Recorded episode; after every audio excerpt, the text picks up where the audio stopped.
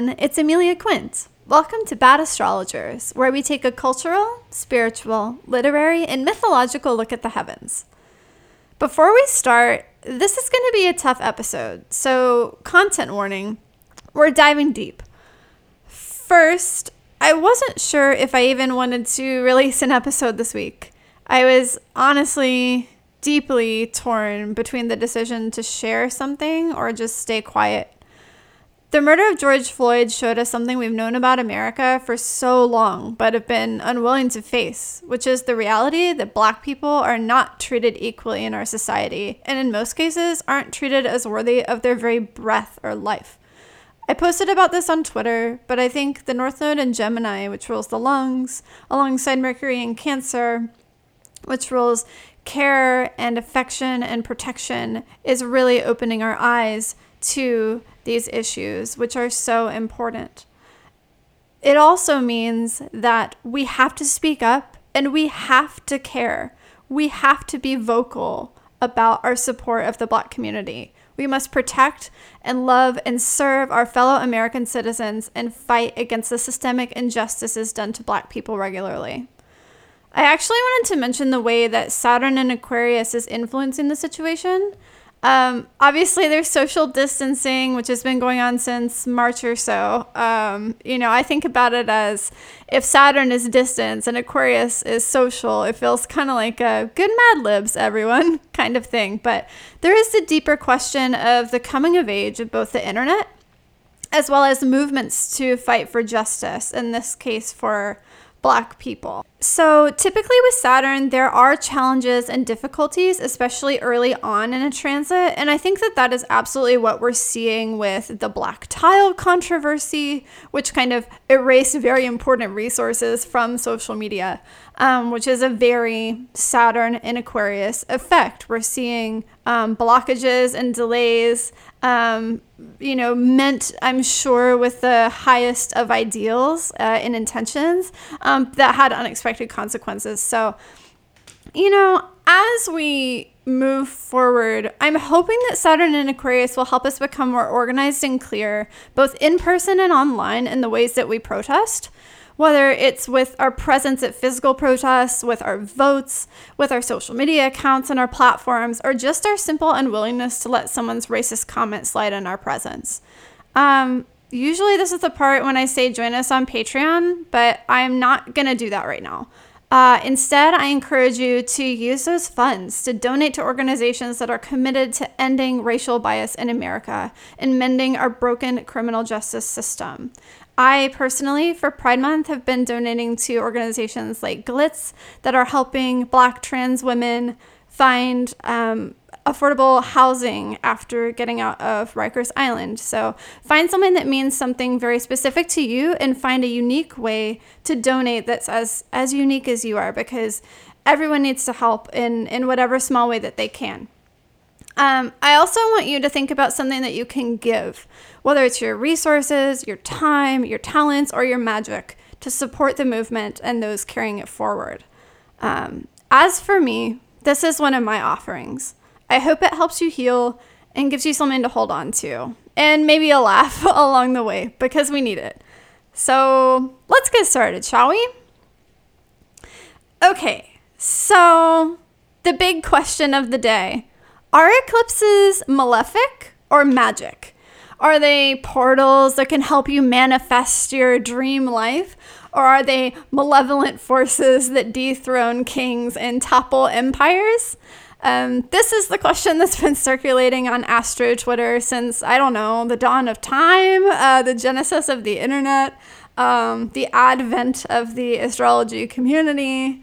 Um, but it's a it's a debate that got uh, very spirited last week uh, with the Sagittarius lunar eclipse, and um, you know calls to do magic around that time. This is something that always happens, but I feel like it was especially um, peaked at this moment because yeah, it's a brand new eclipse cycle and there's there's just lots to think about. And most excitingly, the astrology community is bigger, I think, than it's ever been. The magical community has grown so much. And so there's a lot of people trying to find out lots of things about what is this, what does an eclipse do? Because I would wager that the sources aren't clear that we have. They are in a historical sense, but as far as internet astrology, as far as I can tell, one day uh, eclipses just became for manifesting, which I'll get into where that actually came along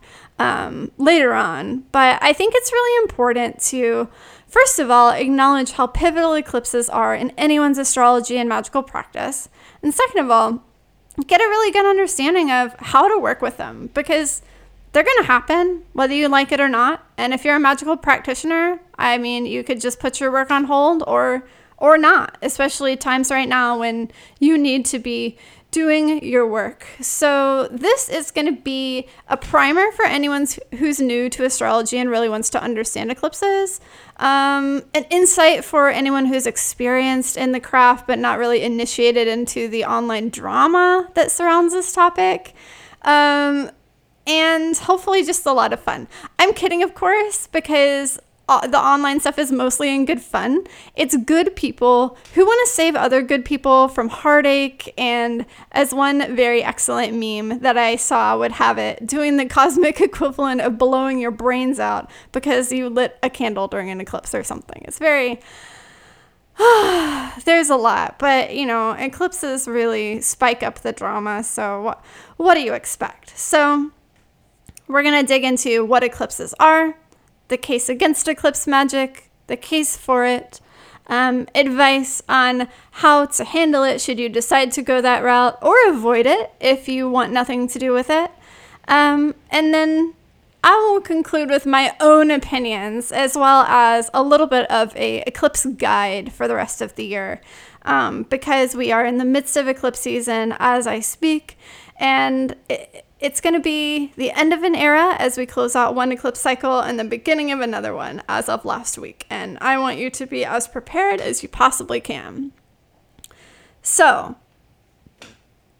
what are eclipses exactly? um, it's something that I feel like we just kind of throw out. But when I first started in astrology, eons ago, it seems like I, I could not get my mind around the terminology um, for eclipses. So, if you're new, basically, eclipses are, you know, they are what they are scientifically, where um, one of the either the the Earth comes between the light of the sun or the moon, um, therefore causing a shadow. However, magically, they're just supercharged newer full moons. Um, they're they pack an extra punch um, so if a lunation, which is a fancy word for a newer full moon, um, with effects lasting about two weeks, so if that's the regular period for how long this lasts, um, eclipses have a much longer period of when you're going to see their effects unfold. It could be as as long as six months to a year, um, because these are things that are going to reorient the direction of your life. None of us are perfect. Um, sorry if you're listening. I didn't mean to burst your bubble, but none of us are. um, but eclipses are sort of the universe, the cosmos's way of course correcting you or alternately opening the road i love in magic road opener candles road opener spells i think it's this really beautiful image of you know, getting out of your own way and allowing the path to sort of rise up before you and just taking each step. So, um, I think of eclipses as either getting out of your own way, being forced to do so sometimes by the universe, or a big road opener candle. So, solar eclipses are like mega new moons, um, and it's when the moon comes between the earth and the sun. Um, lunar eclipses are supercharged full moons, it's when the Earth comes between the moon and the sun. Um, more eclipse terminology you might want to know. Um, they're either penumbral, annular, or total um, to describe the intensity of how much uh, each thing is going to be shadowed out, right? Um, and those things are growing in intensity, with total being the most. Um, so the eclipse that we just had was penumbral, and I really loved um, Austin Coppock on the astrology podcast talking about how uh, it's kind of wimpy right? Like it's not fully blocking it out. And so therefore you get, um, it's important and it's still an eclipse. Uh, an eclipse is an eclipse. Um, but it's not going to have the sort of whopper of an effect that a total eclipse, like the one that we're coming up on um, just after the solstice, is going to be like. So now that we've established what eclipses are and how they work in the sky, let's talk about the case against eclipses. So, the sort of uh, hate for eclipses starts really early, like the inception of astrology early. So, the Babylonians believed that eclipses signaled the death of a king. Um, this is why, you know, this still is part of our eclipse lore. It's why during the Great American Eclipse back in August of 2017, everybody thought that in some way President Trump was going to get dethroned. Um, and, and that's a complicated conversation in and of itself. Um, but that mythos, that image of, of the king losing his crown in an almost tarot card tower like fashion is very much something that is conjured up anytime there's an eclipse. Um, also, this might be where that uh, uh, trending hashtag attack and dethrone God came in. That was like the morning after the Sagittarius lunar eclipse. It made me laugh so hard, um, but we'll get to that later. Um, so the reason why is pretty obvious. It's the solar figure is always the the authority. You know, even Christianity sort of adopted Sol Invictus, the um, indefeatable sun god, um, as being their god. So the solar figure being blocked out in some way um, during the solar eclipse is a terrifying image. Um, you know, it, it just isn't natural. I remember seeing the, strangely enough, the solar eclipse in August of 2017. My town in South Carolina was the number one best viewing place for it uh, across the globe. And so I felt very lucky as an astrologer to get to witness that event. But it is so unusual and uncanny seeing a total solar eclipse like that. It's just the sky takes on this unearthly purple hue and the temperature drops like I don't know, like 10 degrees all of a sudden. And I remember it was hot and muggy in the summer, and there's bees buzzing everywhere and just like mosquitoes. And as soon as the totality began, the mosquitoes and the wasps that were like circling the flowers outside just like stopped. It was like, I don't know, it was like they got knocked offline or something. I know they're not electronic, but it was just so strange to see those physical effects of the eclipse acting on the environment. And so, if you think about how much the eclipse impacts the actual literal nature environment that you're standing in, you can imagine the sort of metaphysical effects it might have. Anyways, back to the case against eclipses from the ancients. Um, also, the blood red color of lunar eclipses was always pretty ominous. I think that's pretty creepy, um, where you get things like the blood moon from, and so it sort of heralded potential assassinations and so on and so forth. But also, you have to consider that because of in some cases, like in Babylonia, how astrology was being used, it was the sources that we have are often related to i mean this is what people were looking for. I guess it's what people are still looking for is you know who's going to be president next and um, how is the exchange of power going to look? Um, but yeah they weren't as concerned with the individual effects of an eclipse. It was very much um, focused on the rulers um, so as for Hellenistic astrology, so astrology for the Greeks, um, Vettius Valens, who uh, was an extremely prolific Hellenistic astrologer, um, he did not like eclipses. He was adamantly against them because of the way they interacted with the nodes, uh, the moon's nodes, which ruled over fate, right? So this guy if you want to learn more about his work, it's I mean it's all available online pretty much. You can find it pretty readily. Um, but Chris Brennan of the Astrology Podcast literally wrote the book on Hellenistic astrology. Um, grab a copy if you're curious. Um, but he does a great job breaking down the sort of like rant that Valens goes on of like really, really, you know, dragging eclipses, so to speak. Um, And this makes sense to me in a modern sense this way.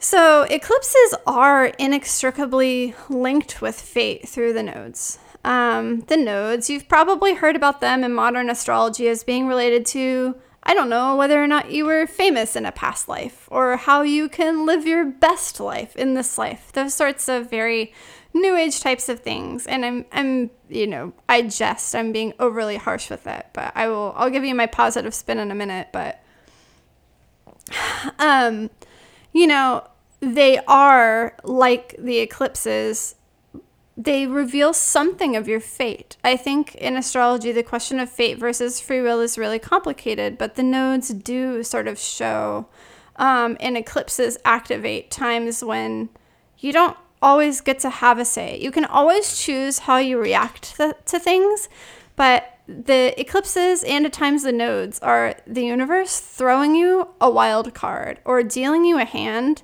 that you weren't ready for. Even if it's a good, you weren't ready for it. You weren't ready for it and you have to adapt. And so I think that if you are doing astrology like we all do to try to find a way to make your life better and easier and more of a delight and more of an inspiration, I think that those moments where fate rises up to meet us, where we have to contend with the fact that we're a part of something much larger with ourselves, those are not comfortable moments. That's been talked about on this show plenty of times that, you know, I love doing pretty things with my magic and with my astrology as much as the next person. But when it comes to looking into the future or even looking into your own heart to see who you really are, that can be a huge challenge and something that can be frightening, even terrifying. So I get it. The nodes bring up things about ourselves, our deepest struggles, and also our greatest potential to rise up to. Um, and it can be hard to be faced with that and be honest about it and say, well, yeah, the South Node is an area where I could do a lot better. And the North Node, I'm a long way from being that person at all. It seems so far off. So it's going to take a lot of work to get there. So I think, you know, that is not, that individual side of things is not necessarily what the ancients were thinking of. But as we look at the eclipse hey, it's a way for us to, in our modern context, understand it. So here's the thing I truly get it. Like, I wax poetic about the nodes because it's the kind of astrology I was brought up in. Um, I really recommend Astrology for the Soul by Jan Spiller. It's outstanding. Um, and my Pisces Mars loves anything with a mystical spin on it. But like even that book and other books specifically related to the nodes um, warned that the South Node is kind of categorically not good. um, I don't like to make proclamations like that. I wouldn't say not good, but it is challenging. It is difficult. It's tough. Um, you know, in the Vedic lore, it's the tail of the dragon, the South Node is, as opposed to the head of the dragon, um, the Ketu to Rahu. Um, and when you think of the tail, it's kind of like it is, I don't know, taking out the shit, taking out the trash, like eliminating, uh, you know, toxins from the body. Um, and while that's a necessary process, like it's not really a process that's like glamorous or fun like we sometimes dress it up to be. Um, so that's the background. That's that's where people are coming from when you get online and they say, "Oh my gosh, eclipses are malefic." I don't agree that eclipses are malefic, and I will talk more about that later on. But in the meantime, Let's talk about full moon manifestation or manifesting during eclipse. I'm using that as a catch all phrase for should you perform some sort of magical ritual during an eclipse, surrounding an eclipse? Why would you do that? What does it mean? So, we've already talked about two historically grounded strikes against eclipses. Um, so, where does the part about them being all magical manifestation points come in? Um, my answer is I don't know exactly. Um, but this is the the best understanding that I could provide. Um, circa the uh, 1970s, astrology as a practice really got woven in with what we sort of lumped together as New Age beliefs and witchcraft. Um, and it was sort of all marketed under the occult self help uh, section of the bookstore that we still go to and know and love. I say that as an absolute lover of all things that you would find there. Um, so, you know, this was also the a bit of a feminist awakening. You know, there was a lot of feminine asteroids being added to astrology. Um, so everything was starting to have a little bit of that self help um, slant to it. And I can only imagine, I don't know this for sure, but I can only imagine that the books from around that time are when you start to see astrology as um, self help or astrology as modern magical practice. I'm not talking about grimoires. I'm not talking about hermetic or kabbalistic magic. I'm just talking about um, light a candle on the full moon in the most simplistic of terms. Um, I think that's when that started to grow. And then with the, the boom of occult books with like the craft in the 90s, um, and then especially in the last several years with the witchcraft trend, um, you know, obviously specifically Wicca, but many witchcraft tr- traditions center around the worship of or honoring in some way the moon as um, the goddess. And so, um, following, they call them the Esbats. So, that would be the lunation, what we would call lunation, Wiccans would call an Esbat. Um, and it's a time when you do a ritual of some kind to honor the moon as a goddess um, or reflect your own lunar self. So I think as that grew in massive, massive popularity, um, the practices for full new moon as and eclipse as Esbat got a little bit mixed up with eclipses and full and new moons as astrology practice to the point where thanks to the internet and the lovely Angelfire sites that I so miss that like I don't know like blink stars at you and are like have like a green background with like hot pink writing on them. Sorry, that was a weird nostalgic trip. Um, I think it got to a point it, where it's indistinguishable one from the other. And I think what is good about the sort of movement towards Hellenistic and medieval astrology that we're seeing online um, is that we are starting to untangle our roots because we have access to texts that are translated that we didn't have before. We just have more knowledge. Um, and we also have more witchcraft information than ever before. And I think, you know, people are they're fucking smart. They're gonna, and they're curious and they love astrology and witchcraft. And so I think it is really wonderful that we're digging in and trying to find, trying to untangle them or at least understand how they can run parallel to one another. So, as far as practicing magic on a new or full moon, if you're not a magical practitioner, I use that as a catch all term for if you would call yourself a witch um, if you practice another form of mysticism, if you follow maybe an um, African diasporic religion like voodoo or hoodoo or Santeria, um, those things are a bit separate from maybe the astrological advice. Um, do your rituals that you would normally do for whatever your spiritual belief is.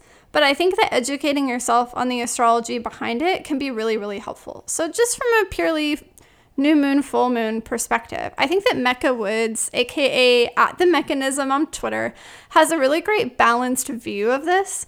Um, she says, Do your manifesting on the new moon and then allow things to sort of come to light under the full moon. Um, you know, the full moon is actually an opposition in astrology. It's the opposition of the sun and the moon. And oppositions are hard as hell, right? It's, you know, two things that are having this in the sky, this sort of irreconcilable conflict. So, you know, it, it makes sense astrologically that the full moon might not be the best time to manifest. However, I will say that from my own experience, I think you should manifest anytime you motherfucking want, right? If you feel called to do some sort of magic, don't let anybody else's opinions on magic or anything at all stop you. You should be listening to your intuition and not what anybody else says about anything. And that is on that. That's period. Like, there's no other advice I could possibly give you besides that. Now, I will say the caveat is that you need to understand what that specific eclipse is doing in the sky, right? I'm not saying throw all caution to the wind and ignore the astrology that you're dealing with because astrology it is the cosmic weather, right? You wouldn't go outside without a raincoat. If there was a tornado warning, you probably wouldn't go like driving out on the highway if you didn't absolutely have to, right? Stay home in a safe place.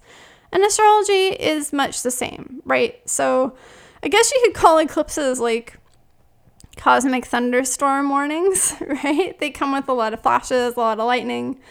Um, and, and you want to be safe, but they are very powerful and they have a lot of energy. So if you want to make the most of that in some way, or you're doing magic like so many people have come to um, for liberation and to work with chaos to sort of protect um, protesters and to abolish the police and so on and so forth, it, it might be a good thing to use that sort of intensity to channel into your magic. So, more on that in a minute. I'm going to come back to that, but I just want to talk about eclipse magic as a thing. So, every time there's eclipses, astrology Twitter breaks out the popcorn and just like watches everyone restart the feud all over again.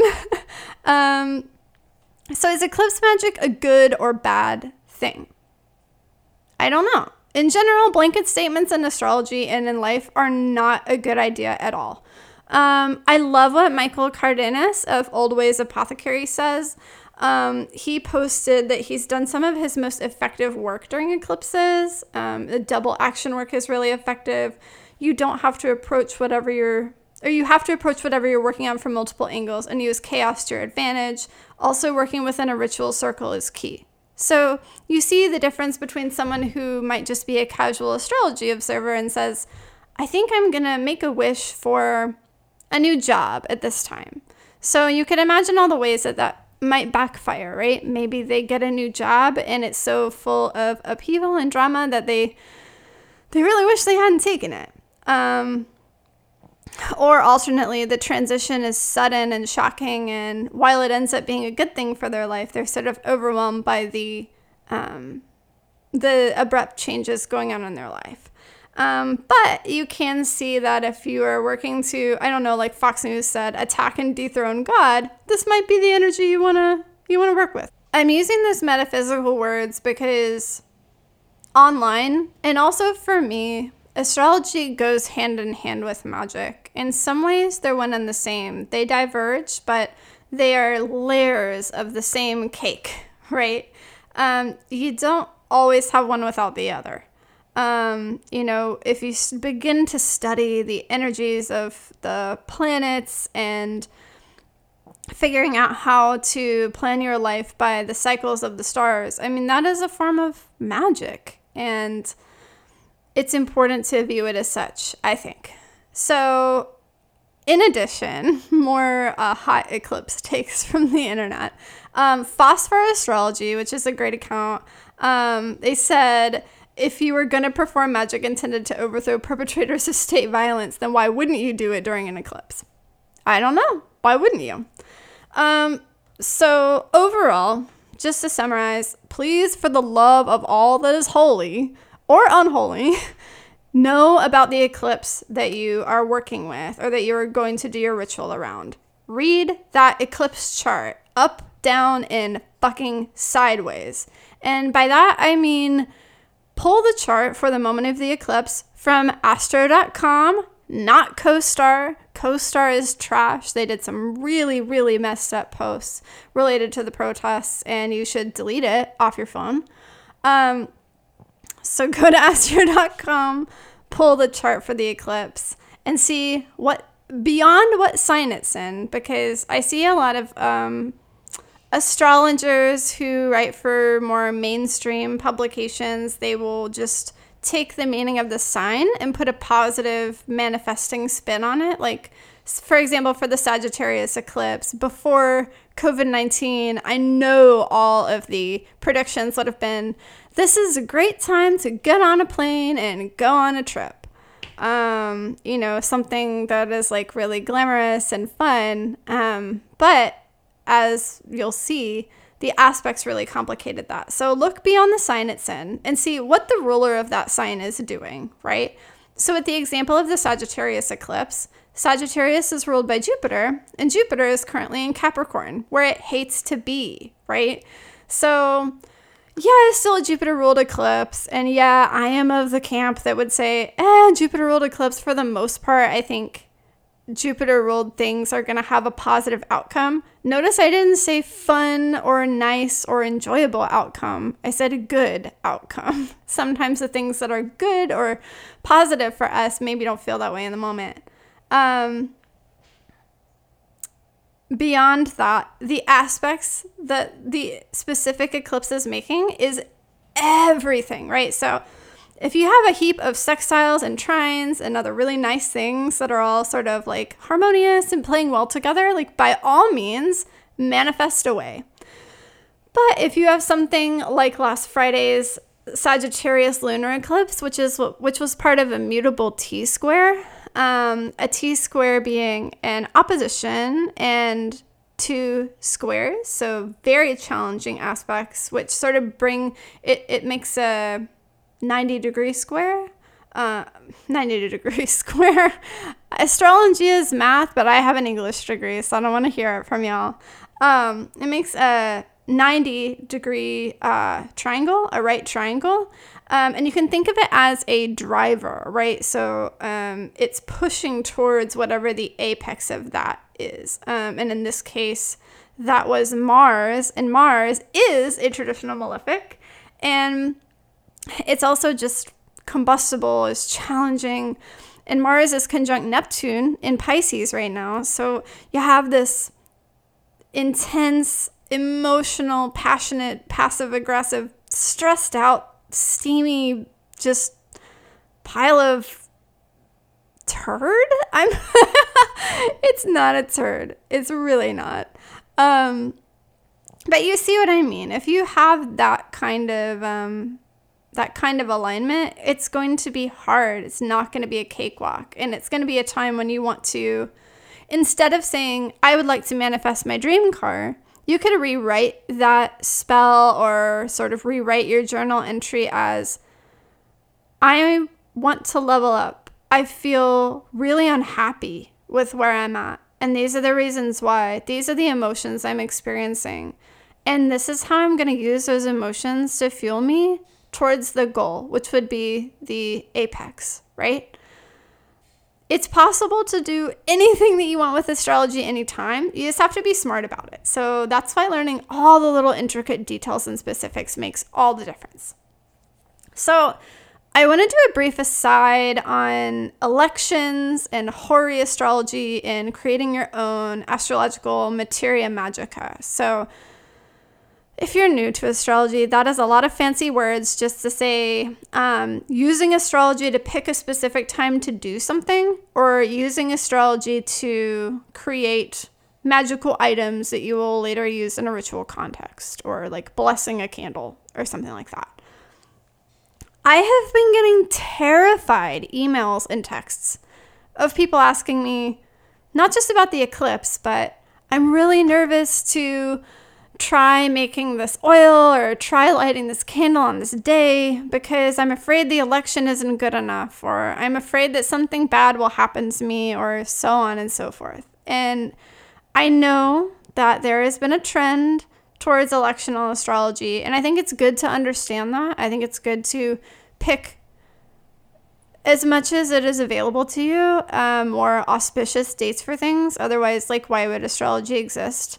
But my goodness, do not stress yourself. If you feel called to try something, to experiment with it, do it, right? Just do it. You know, I think that I've seen, I've definitely seen some companies sort of perpetuating this and saying, you know, this is the best day and if you if you do this something bad will happen to you or it could backfire and like yeah we've all had spells backfire right but you're you're as likely to have a spell backfire from maybe wording it wrong as you are from doing it on a specific day. And I am a 100% believer in serendipity and fate allowing certain elections to just be there right when you need them. You know, like we are living on divine or magical timing. And, you know, I don't want someone else's belief about what's best to take your own magical practice away from you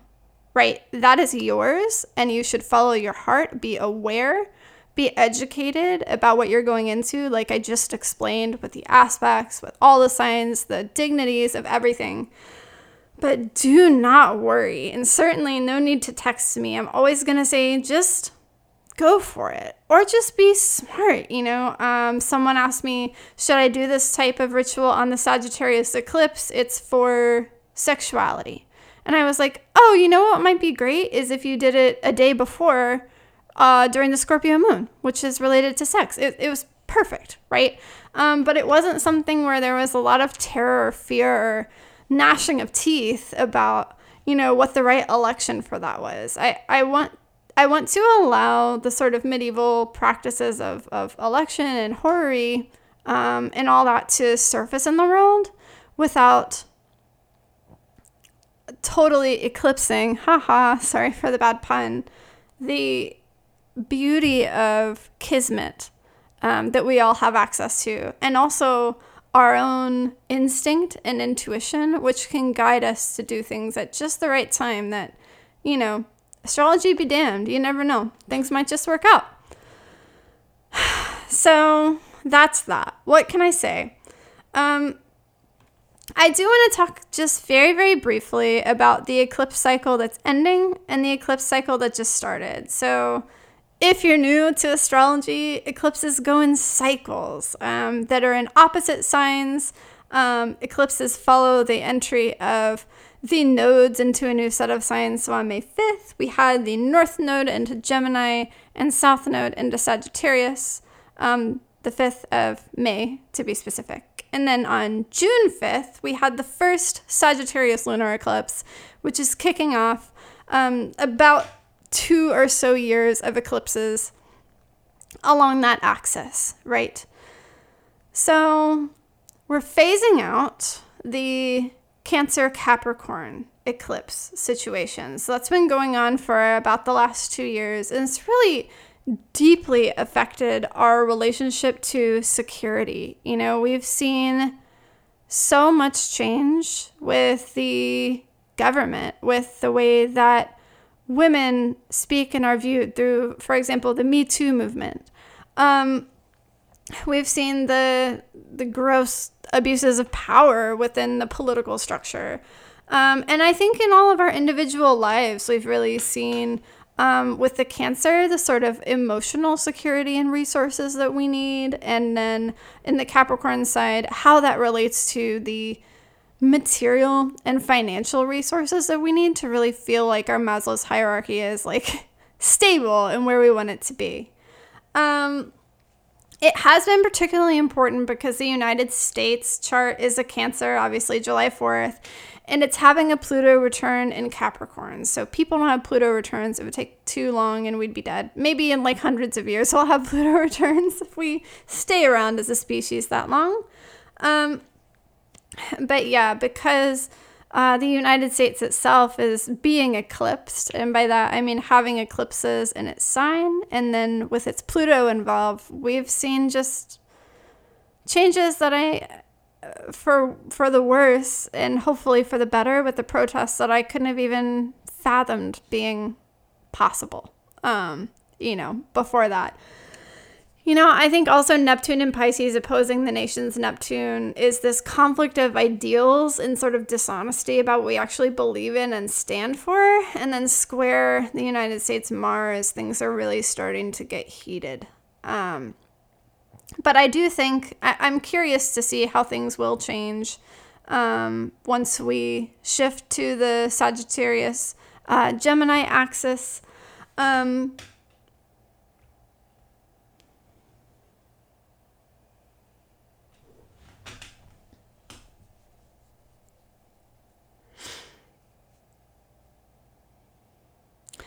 I am curious how things will change when we shift to the Gemini Sagittarius axis.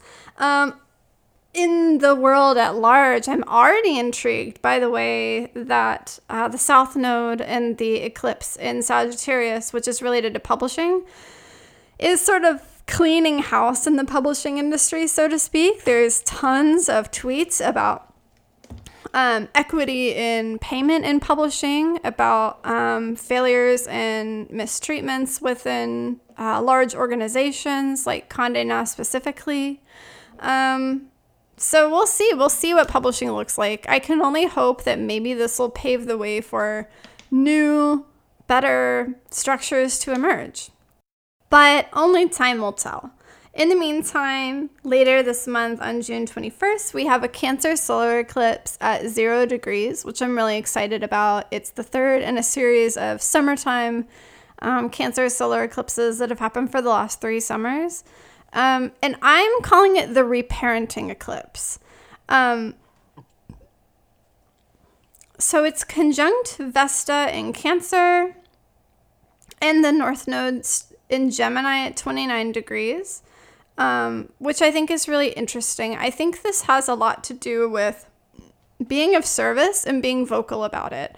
Um, as we've seen activism just spike on social media, I think we're going to see more of that and see it sort of come of age or reset in some kind of way, right? Um, it's on asteroids Hygeia, um, which is the goddess, uh, Greek goddess of health um, and chaos. So I'm not saying this is necessarily like a second outbreak of COVID or anything, but I think it's you having to deal with the shifts that COVID 19 has brought into your life.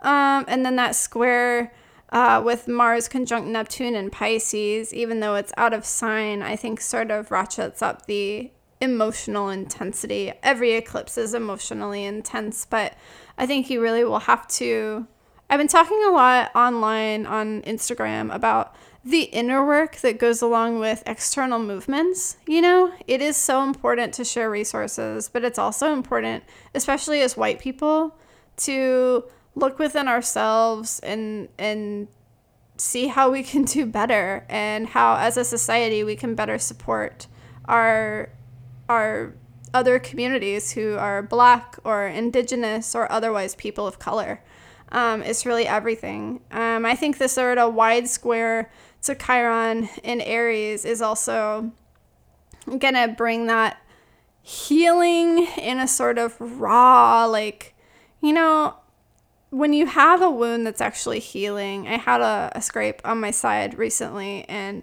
you know, it stings. Like, it really we throw around these images in astrology, but you forget the way that healing skin really has this sense of discomfort and itchiness and pain, right? And I think that is going to be so much of the Cancer solar eclipse, especially with the quincunx um, from Saturn and Aquarius. There's that discomfort, that awkwardness, right? That comes from social growth and social change, right? We're having to have conversations that we don't know how to have. It's awkward. We're we're all doing our best, but like everyone is tired, everyone's exhausted. And I think the reason why I'm calling it the reparenting eclipse is just because we're going to have to become our own guardians and our own caretakers during this moment. Like, it's absolutely essential.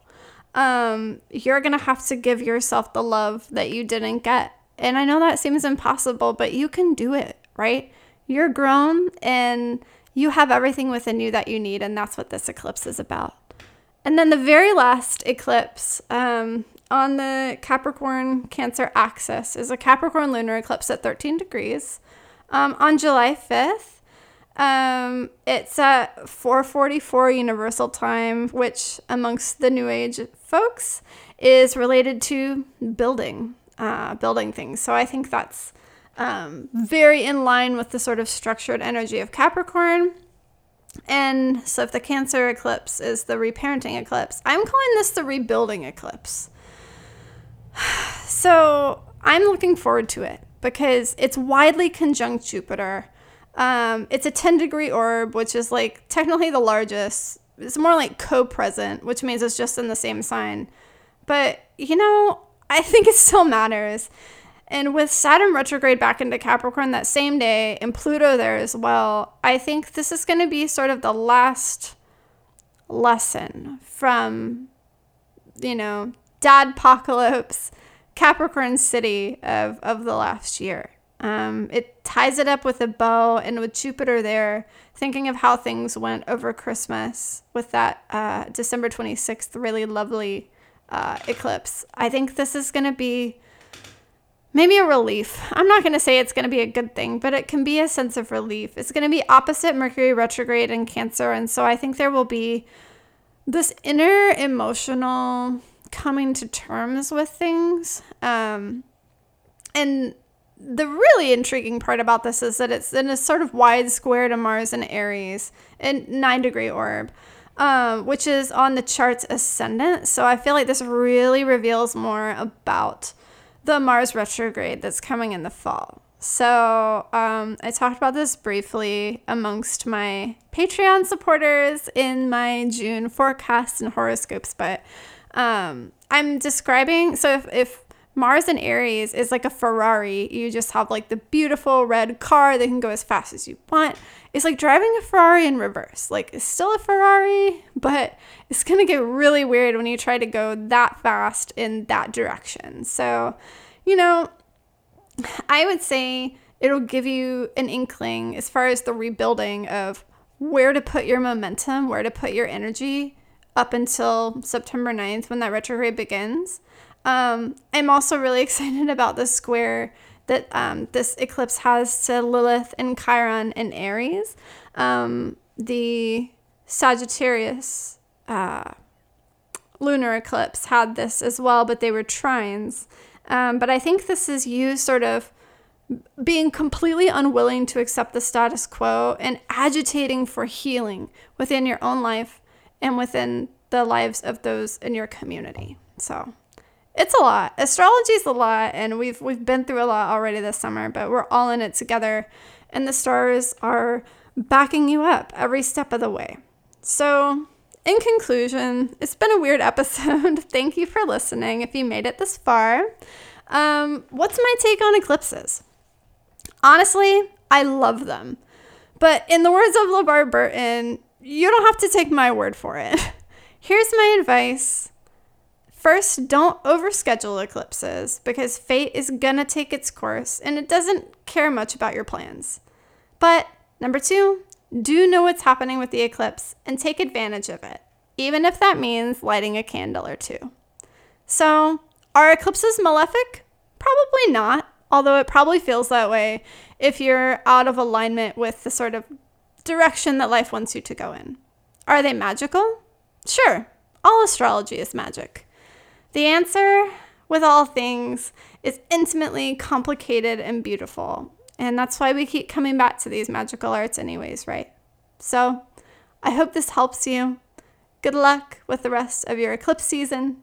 If you enjoyed this so far, consider going over to patreon.com slash badastro and joining uh, to get the horoscopes, forecasts, uh, Q&A videos, and so on and so forth. And most importantly, please, please, please take care of yourself this eclipse season. I love you very, very much. Bye.